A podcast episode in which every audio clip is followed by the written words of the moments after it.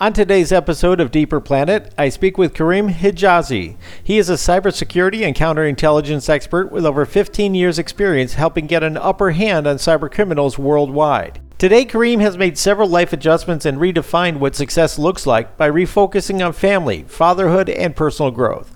We speak to Karim about his many aspects in life, including finding meaning inside a more sustainable and fulfilled lifestyle.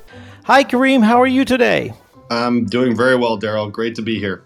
Thank you for joining me today. You know, we've had some discussions on the Wisdom app, which is now my favorite app. Uh, probably yours too. yeah, exactly.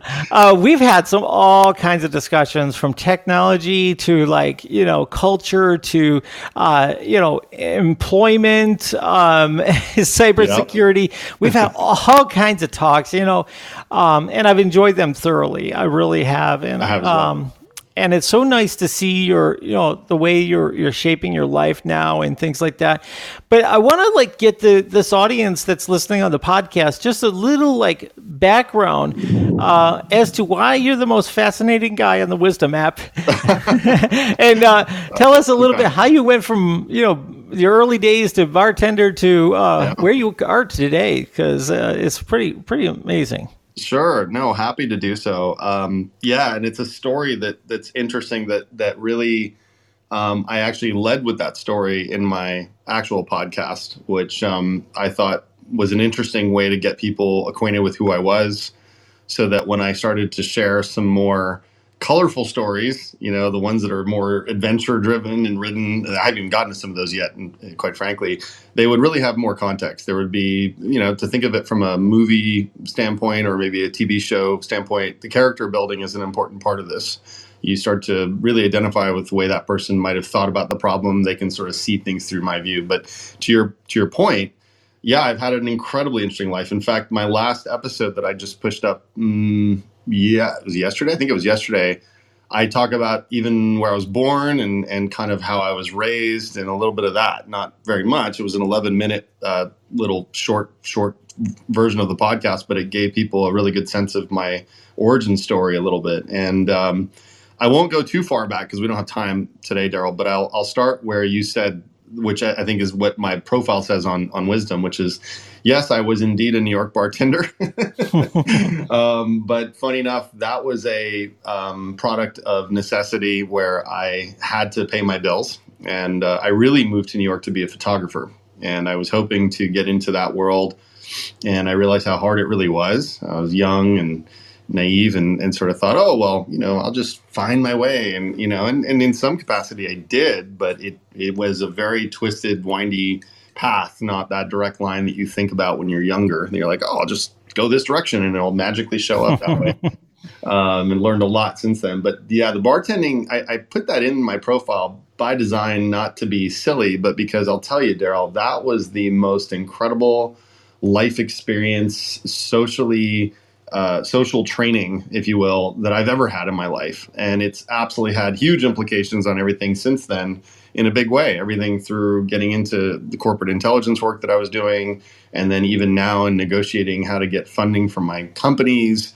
Um, even to my personal, you know, family and friend life, it's just this app is a good example of that. I hopped on one day and I kind of took the leap of faith to kind of just start talking about some ideas that I felt were nicely structured and people responded. And I've been uh, completely grateful. But a lot of that starts with this ability to jump into something that I wasn't necessarily comfortable doing um, the name of my podcast, for those that don't know it, is the Introverted Iconoclast. So it's kind of a funny little play on words. Yeah, I actually had to look uh, up iconoclast because it's not my yeah. normal lexicon. you want to explain a little bit how you yeah. define iconoclast? Because sure. for some people, it may be different, right? Oh, absolutely. Yeah, there's kind of the medieval version of the word, which is not very good. It's it's really someone that goes against religious beliefs and all that, which is not the point of my terminology.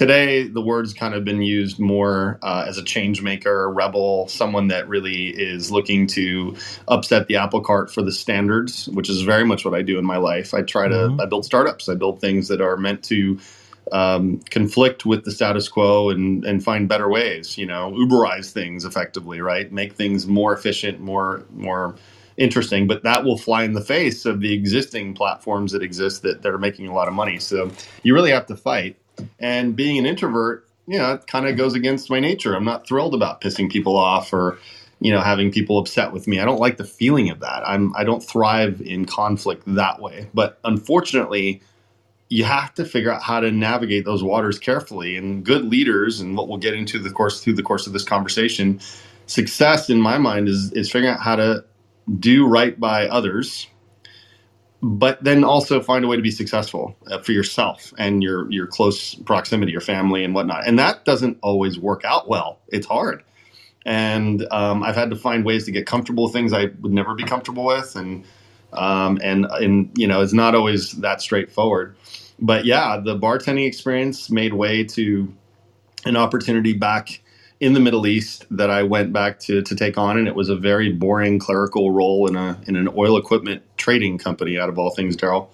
And uh, I in that job, I found an opportunity to get information so that this company would win a deal, a big deal. It was a it was an oil, so you can probably imagine the magnitude of these types of deals. Mm-hmm. And that was where I got the bug, man. I was like, wow, I can information. At least that's what it was. Now it's intelligence and all these fangled terminologies. But then the information age was blossoming. And if you were a broker of good information, you could do really, really well. And it mm-hmm. kind of dawned on me. And I was like, well, you can get information in one of two ways. And back then it was primarily socially engineered, it was through communicating with people directly. Today, of course, and in the world that I'm in presently, it's digital. You know, everything is essentially transferring over little electric signals across wires and satellite comms. And if you can grab those out of the air, well, you're just in the same you're in the same place I was 20 years ago, but now doing it electronically, which is what I help companies protect themselves from.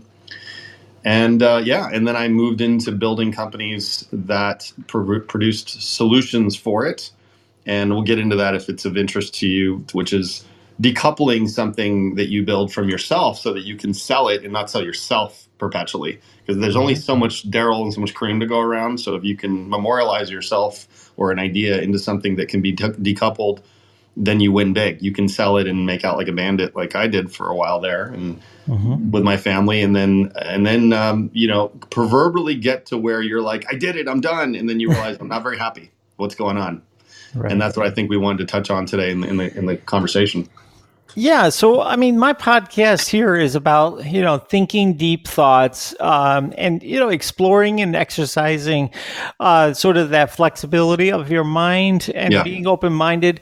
Of course, you know, enjoying the deepness of real true love and, and uh, communication with your heart mm-hmm. right? And that space of yourself, and then how to live a deeper life, a really rich and deep, fulfilled life. So we'll we'll touch on a lot of those things uh, in this in this uh, in this episode here.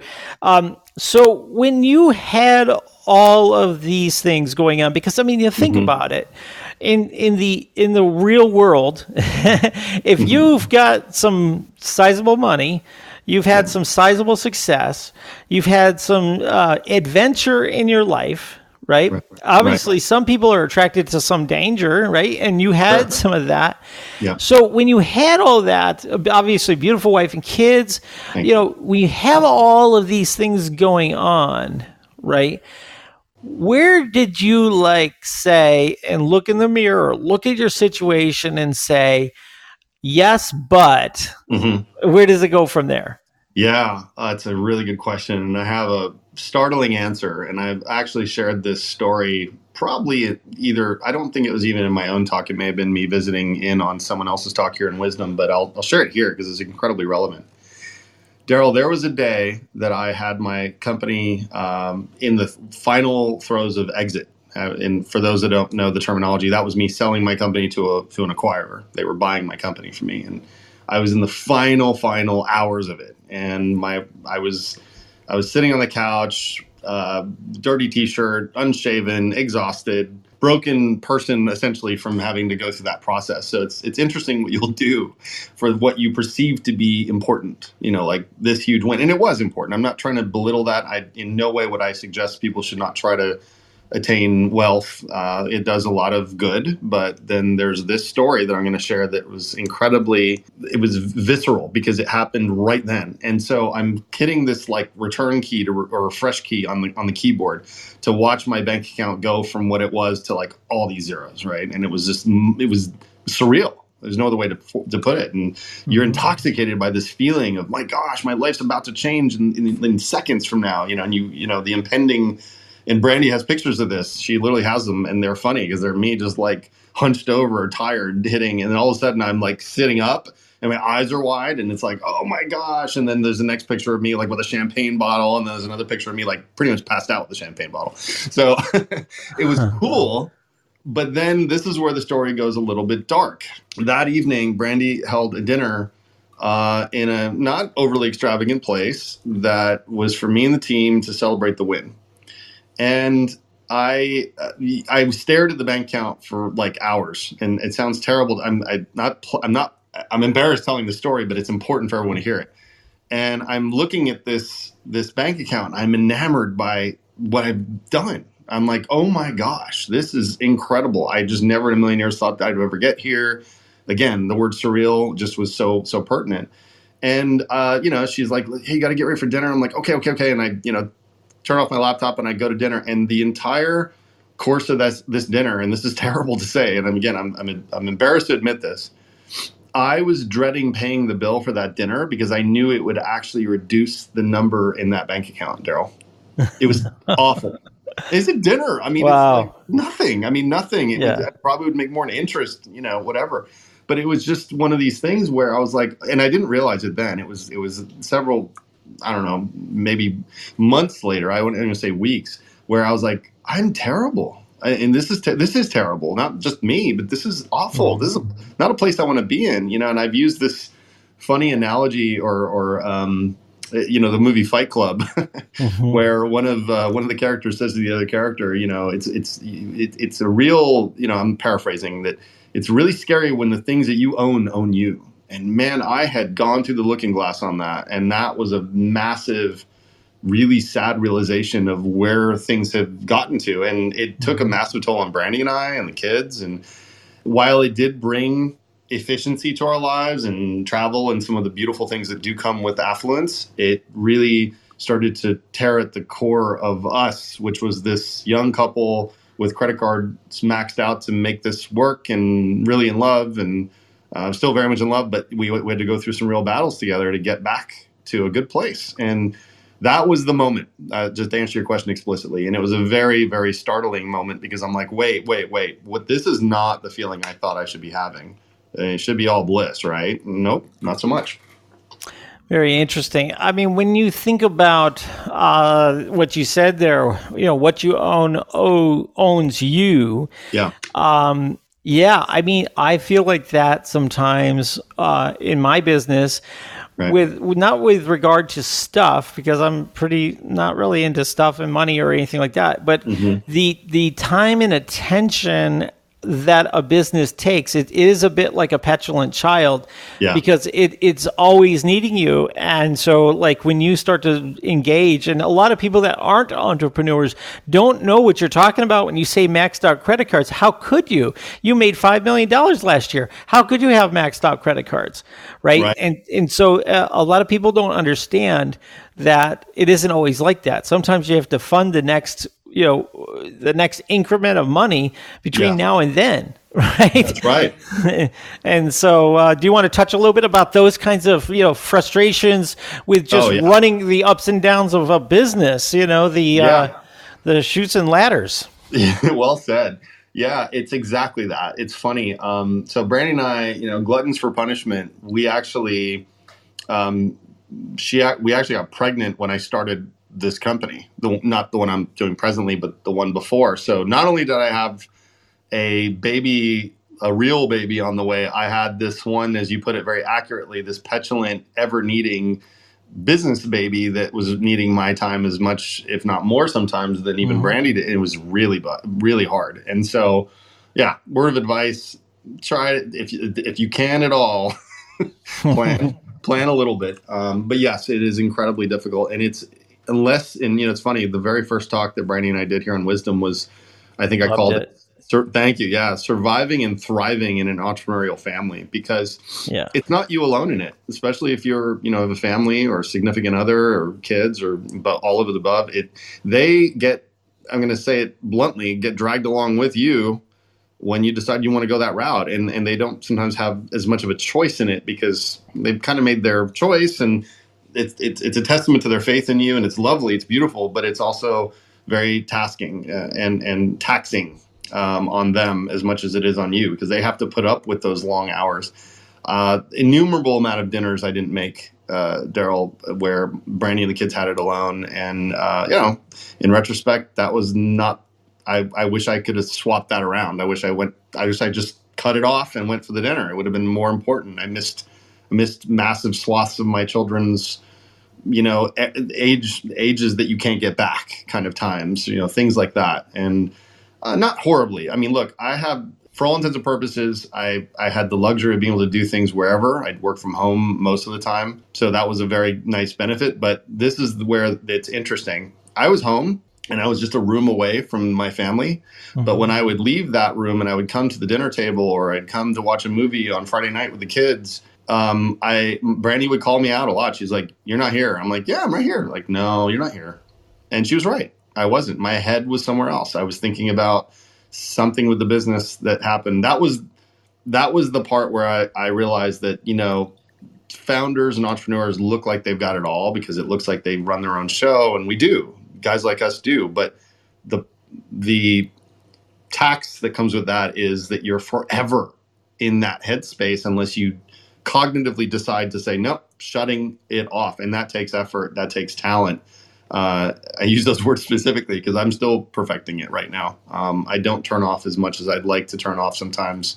I'm getting into that space now. That's why this was such a perfect podcast to jump on with you because it's about returning to a primal nature that you forget when you do things like business, where you get sucked into the materiality of it all quickly.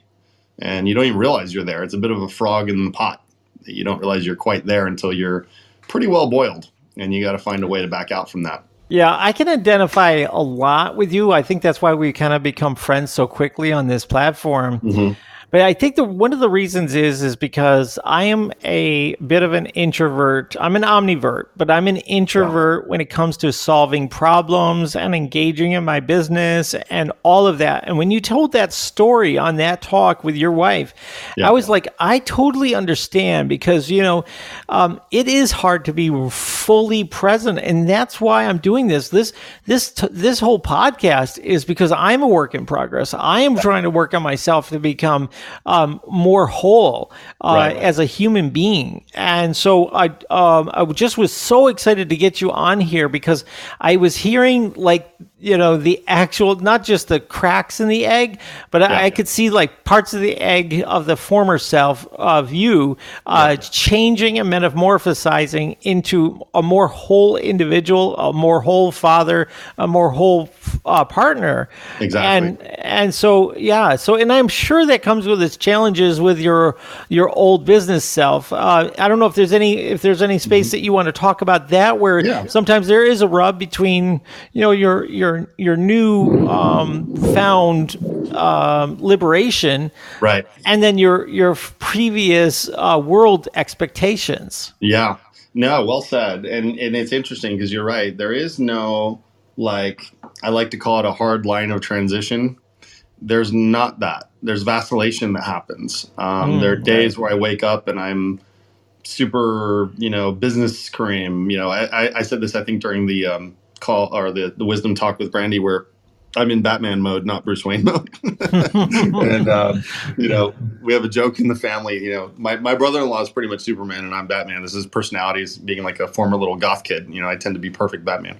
Um, and you know, I think that that was kind of uh, and and the kids and Brandy recognize that with me. They're like, "Oh, Dad's in that mode today." You know, they can tell I'm not I'm not in like family mode, and it's not because it's a bad thing. It's just that another little anecdote that I'll tell you as it relates to how the family in in uh, really took on parts of my personality. My daughter Judy was uh, man, she had to have been two two and a half, Daryl, And in that era, I was still in the throes of the business, like big time, like very much not where I am today. I was very much like, that's the focus. That's got to get the attention. Sorry, you know, family, you'll come, you'll be there, but you're you're second to this. Sad, but but true. And Judy, my two, two, two and a half year old, would um, there's it's on video somewhere. She probably put it on Instagram somewhere if I can find it she'd literally grab the TV control off the table and like jump off off the couch, grab the TV control, and then run around the back of the couch going ah, bah, bah, bah, like faking the to- fake talking because she was copying me. She she that was what. Oh, the phone. From. Yeah, yeah. She it wasn't a real phone, but she picked up the TV control. Yeah, yeah. It was a cell phone that rang, and she had to run behind the couch or leave the room to talk. And I was like, oh my gosh, that is wow. what I've trained my child inadvertently that I'm doing. Mm. It's awful. Yeah, yeah. So, um, the yeah. So to your point, the level of where you like, back to the idea that you get sucked in and you don't even know, you know, and and you know, kids watch really carefully and closely, and you know, and it's this is getting deeper here, and I don't know how much time we'll have to get into to unpack this. This might be a secondary talk. sure, that's what you're I, welcome to have that too. Thanks, Daryl. Yeah, I literally did everything con- contrary to what the, my dad was like, I didn't want to do business. I didn't want to make money or anything when I was a child. I even said this in my last podcast, the, the short one, because my dad was doing that. And here I was, I became the very animal that I was trying to avoid being. And there was my daughter emulating this characteristic or behavior that I absolutely didn't want to do, uh, but I got sucked into it. So yeah, it it's a commitment, and you know, now mind you, my family dealt with it because they also believed in me. They believed in what we were trying to do and achieve, and we've benefited tremendously. So I don't want to keep demonizing it as it's all horrible. No, you know, I'm not mm-hmm. trying to say go be a Brahmin in the woods and you know wear a loincloth and. um, but I will say that there's there's value in minimalism, and that's where I've landed more now, where I've committed to Brandy that if we sell this next company, we'll actually reduce down rather than add. To your point, Daryl, it's not about things. It's about freedom and it's about life and, and experiences and you know good food and and, and, and breathing and, and just enjoying enjoying the very concept of living, which is something that you look at some of the most prolific business people in the world, like the Musks of the world. These are some unhealthy, miserable people in the grand scheme of things. I hate to say it. I mean, look at them. I mean, they, they're not they're not looking too hot. They're they're look pretty rough, you know. And I've eh, because it's taking a toll on them. And I was very rapidly barreling toward that that type of person. You know, in my mid forties, Daryl, if I stopped, if I didn't start taking care of myself, the real me, uh, yeah, I would have, I would have probably been, I'd probably be way more ailing now, and I would continue to really decline going forward. So, yeah, it becomes imperative. If you can figure that out sooner than later, more power to you. We're speaking today to Karim Hijazi. He is a cybersecurity uh, professional businessman, uh, corporate intelligence uh, person, and he has spent a lot of times creating businesses uh, from the ground up in the space of uh, cybersecurity and uh, corporate intelligence. Um, I have a few more questions here. Actually, we have several more questions. I want to ask you. You had mentioned Uber, and with regard to iconoclast as the definition. Yeah. Um, and when I think of Uber and I think of uh, some of these uh, companies as disruptors, right. I wanted to know if you feel that the word disruptor and iconoclast are different. And, mm-hmm. and and because to me I was I had a different idea about a disruptor for disrupting sake of a marketplace and iconoclast where you're thinking outside the rigid uh, past and traditions for a better outcome. I don't know what you think. Yeah, I would agree with you. I think they're closely related. One begets the other. uh, iconoclasts disrupt, so it's almost like the verb of the noun. Um, best mm-hmm. way to mm-hmm. be, best way to look at it. Um, and I think that you know the the term iconoclast is interesting because it's um, it immediately incites the idea of, of even the word, the very like kind of the stop plosives in it, you know, from a from a lingu- linguistic standpoint, almost have this like explosive nature to them.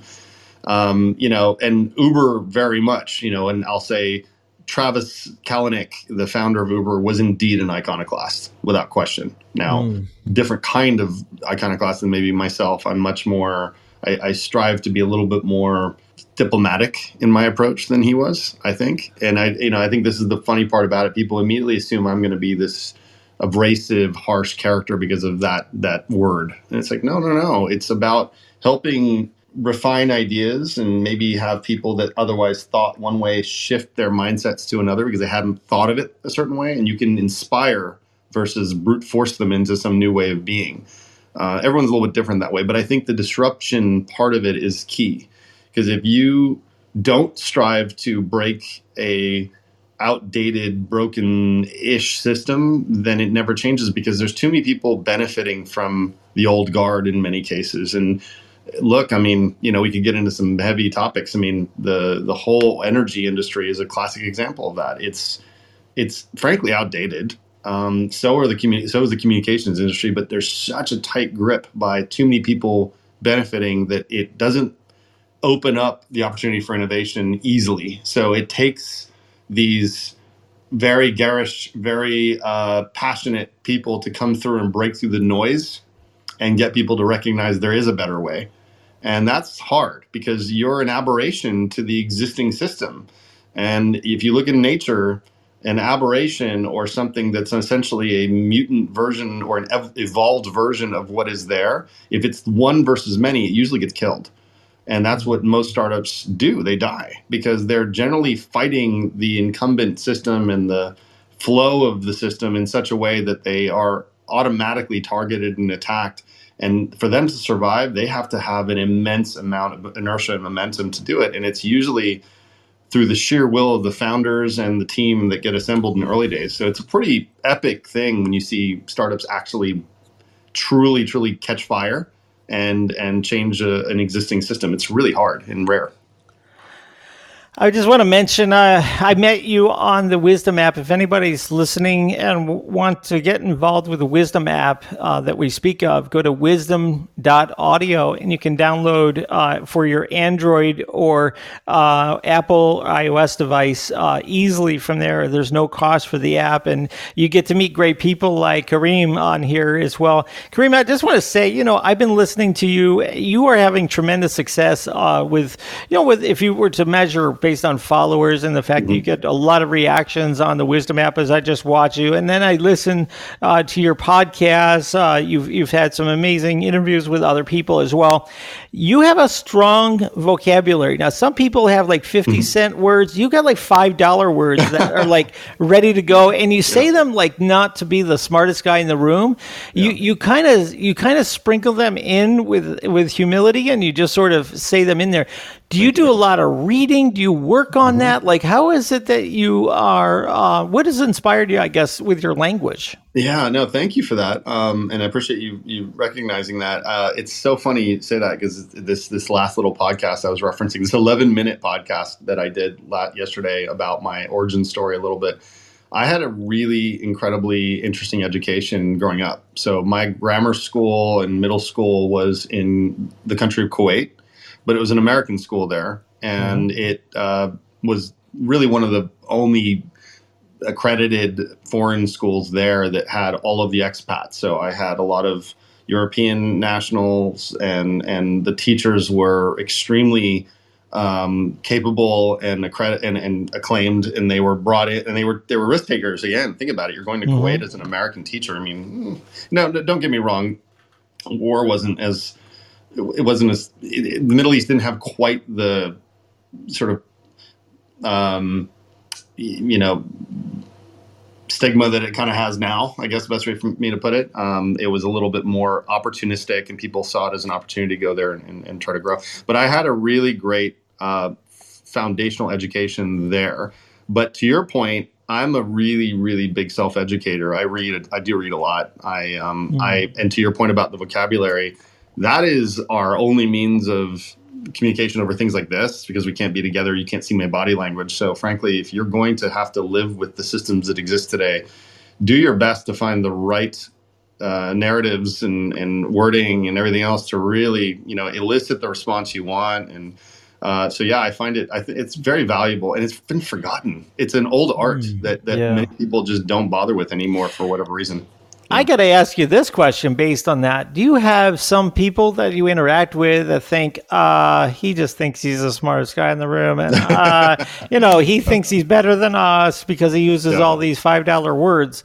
Do you ever get that kind of, uh, you know, pushback from people?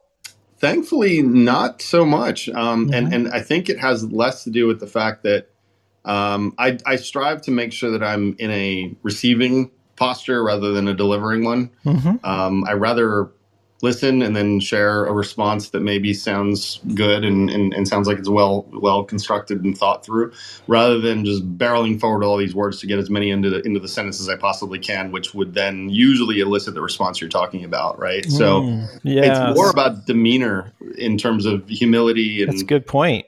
than it is the actual language. Yeah. Well, that's what I was going to say. Is um, it kind of feels like you're shifting into obviously founder, CEO, or uh, maybe just founder at some point, and content creator. Am I right to assume that you're kind of going toward this content creation as Yeah. sort of a uh, not just a side hustle, but a main hustle eventually?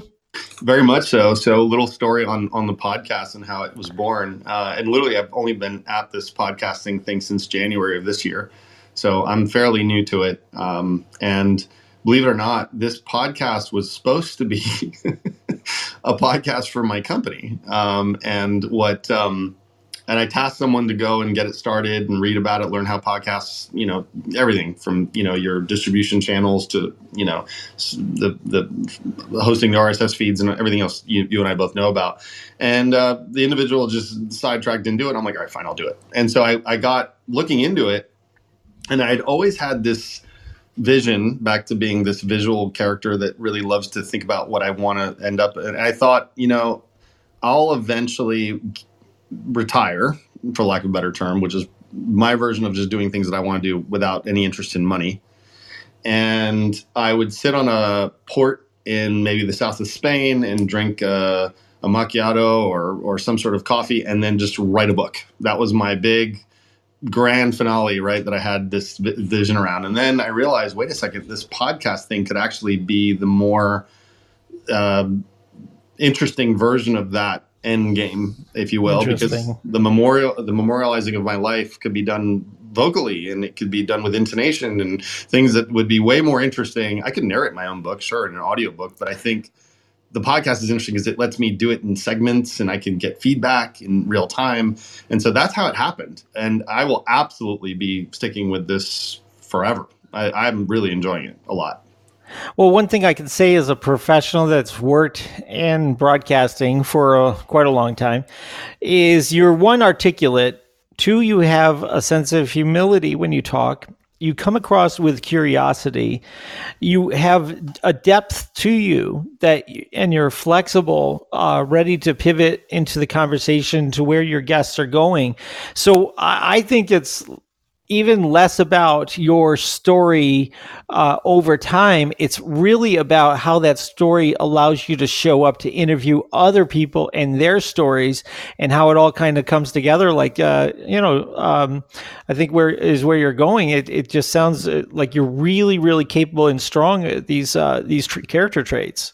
I, I appreciate that very much, Daryl. And yeah, and the and the the very benevolent byproduct of my life is I've met some incredibly interesting people, um, all kinds. You know, on my the one of my interviews recently is with a, a, a friend of mine. Um, he goes by his hacker handle RSnake, and yes, uh, I saw that. Yeah. yeah, and he's great. And you know, RSnake's fan. His name is Robert Hansen, but I I don't think I've ever called him Robert. Um, but he's just really, really capable, incredible guy. We have very complementary skill sets, some some that overlap, and we get into some incredible conversations. That you know, it's almost like what I wanted to do with this was allow a little bit of a kind of a looking glass into this world that many never get a chance to see and they maybe hear about it or they really see the movies and the TV shows that represent a Hollywood stylized version of what the real stuff is. And the real stuff, believe it or not, is sometimes inspired by the Hollywood plays, right? There's there's a lot of things that the ideas come art life imitates art in a big way with this business in some ways where you know science fiction turns into reality just give it time and uh, yeah and, and the, so i've had this wonderful blessing of meeting some incredibly interesting people that um, and then the nice thing is that i've forged a relationship with them in such a way that they are willing to come on and communicate in a way that they otherwise wouldn't somewhere else with me. And it's very, um, it's very uh, cathartic for them as much as it is for me because we don't get to talk about this. And I'm breaking a bit of a mold by being a guy that was in this type of world where it's quite uh, shadowy and there's a lot of subterfuge and being able to now share that information very artfully without breaching agreements and all that is extremely liberating. And for others that see that, because I've had a lot of calls going, Are you crazy? I'm like, No, I think it's important because most, people have no idea that this is real, you know, and that's why I started and led with my personal story because it's your choice to believe me or not. And hopefully, you know, I know some of these things sound a little bit wild and crazy, like a hit squad after me. It's true. Pretty, pretty insane. I'm not proud of it, but it's real and it's in, you're right to your point it's incredibly interesting and sometimes inspiring for people that'll get them going. It'll be like wow that now that's how i want to do things. I want to i want to go out with a bang. I want to feel like i did all that i possibly could in my life. Don't go find a hit squad after you but you know go do things that make you feel feel alive is the key to your point daryl let me ask you this question you actually got, like you said, you just talked about getting a hit squad after you, kind right. of messing with some nation states, uh, you know, yep. the anonymous uh, spin off group. You know, you've had uh, Libya uh, mm-hmm. government against you. So all of these things, you know, minus the money, right? The the danger for that and and you know you as a man i'm sure want to protect your family. You want yes. to protect your spouse. You want to pr- protect your kids and everything. You know to to sort of retire that version of you for this family man that's now available to your family uh, to to show to you know show up I mean, if the most dangerous thing you're going to do now is to have a wisdom talk and, and divulge something, if yeah. that's the most dangerous thing you're doing, I, I guess that that's not so uh, bad. Um, right. So yeah, so what? It, tell me a little bit about that. Like, it, you did say it's freeing, but mm-hmm. um, did you feel like the word that comes to my mind is it wasn't sustainable? Yeah, you're exactly right, and you bring up a really important dichotomy in in in the world that, and I'm not just talking about intelligence and security and all that. I'm talking about people that have a very adventurous or maybe precarious lifestyle, like you know, special operations military folks and um, you know, policemen that you know, SWAT units, right, where they have these incredibly high high stress, high risk roles, right? But these are not people forced into those roles. They do them because they love them. Yeah. And you know, I will admit, um, I just like I mentioned when I got the bug doing that job and I'm like I was just exhilarated. I was like, "Oh, I feel alive doing this work. This is incredible. It's so exciting."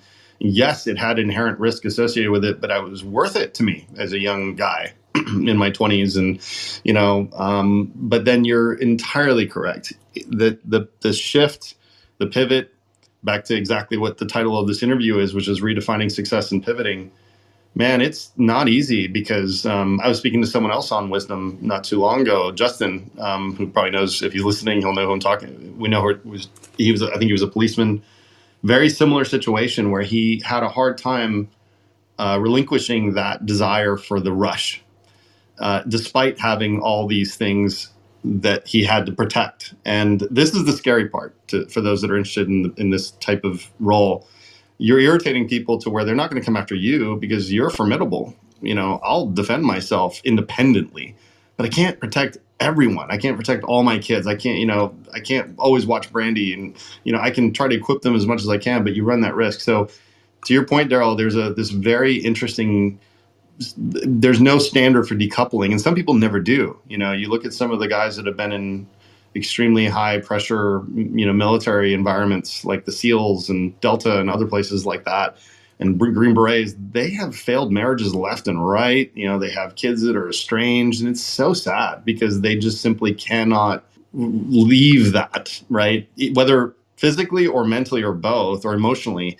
they're still stuck in it. And with me, I'm transmuting the energy from that or that desire to have the rush now translate into watching others come about, men- mentoring younger guys in this right the right way where I can vicariously kind of in, in, engage in it somewhat.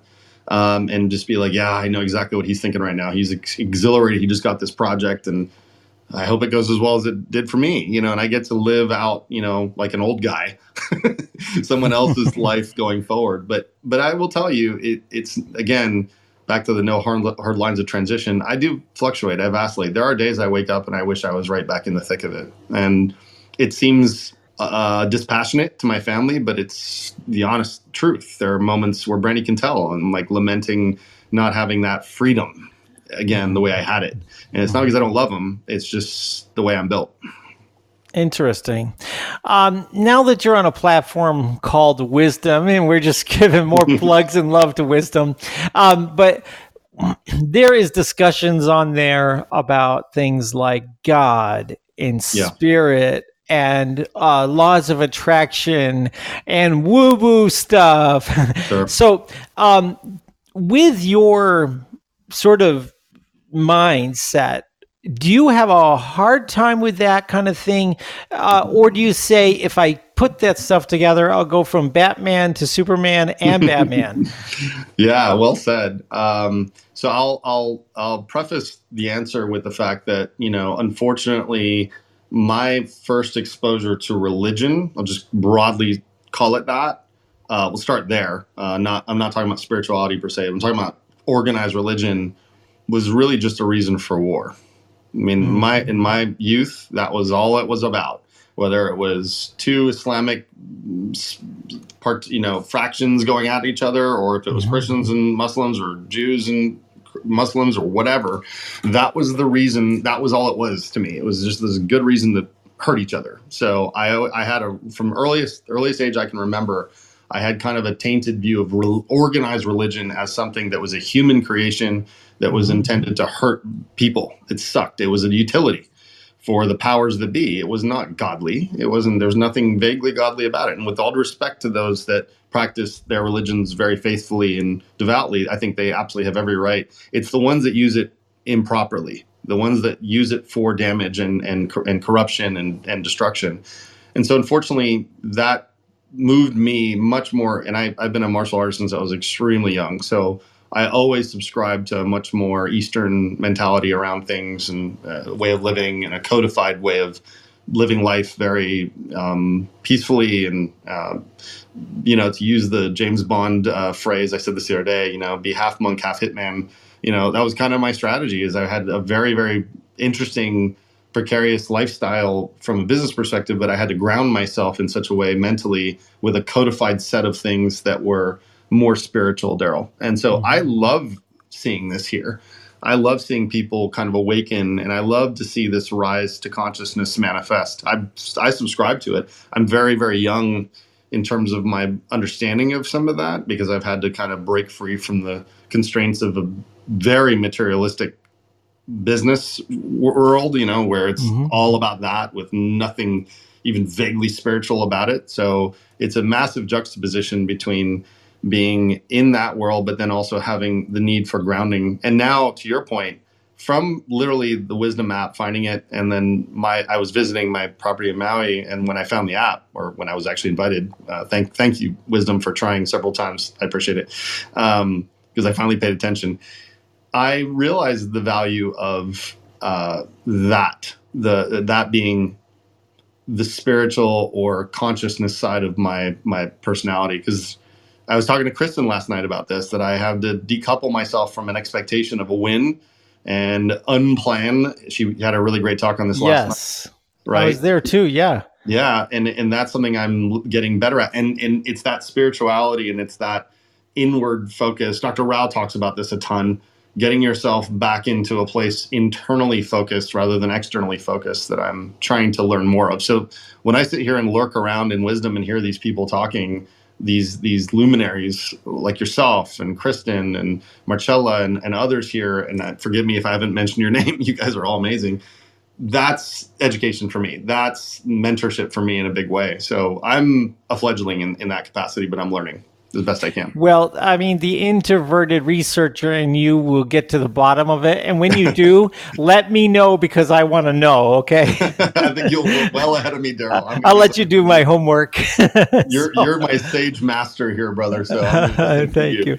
Yeah. So good. Um, all right. So we're on to our final question uh, for this episode. Um, I want to ask you how is it that your pivots and redefining of success is going to lead you into living a deeper life in the coming years? It's funny. I was talking to several folks about this, you know, um, that you kind of, I try to guide some of these younger entrepreneurs to not be overly focused on the material. Like, for example, some of my employees at the company that I presently run, they all have equity and, you know, they, they aim, they're aiming to win big if this exits and sells. And I can see they're already putting wallpaper up on their laptop screens of cars they want. And, you know, it's the classic case there. And I'm trying to tell them, yeah, that's all great and everything, but you're really, it's not going to matter. And, you know, but I realize very clearly that if someone told me that before I had gotten there, I probably wouldn't take them very seriously. So you have to let people go through their evolution of realizing things. So for me, now I think this pivot is to sort of realize that there's this reduction strategy. So to use this Eastern Western paradigm that we just spoke that I spoke of. Sure, yeah. Western tends to be overarchingly additive grow big, get big, hustle, you know, and I'm not saying don't work hard, but I'm, this whole do it at all costs kind of thing and just gain, gain, gain, add, add, add, you know, gluttonously grab it all, right? While the Eastern is much more um, taking the rock and chiseling away to where you get the beautiful piece of art underneath it all that you can't see yet, but you get all the detritus off to where you finally have this beautiful thing that, that, that was under there lying there. And I'm very much subscribed to the latter of those two paradigms. And so my strategy going forward is finding my way to gracefully exit things that maybe I've gotten myself entangled into that I thought I wanted.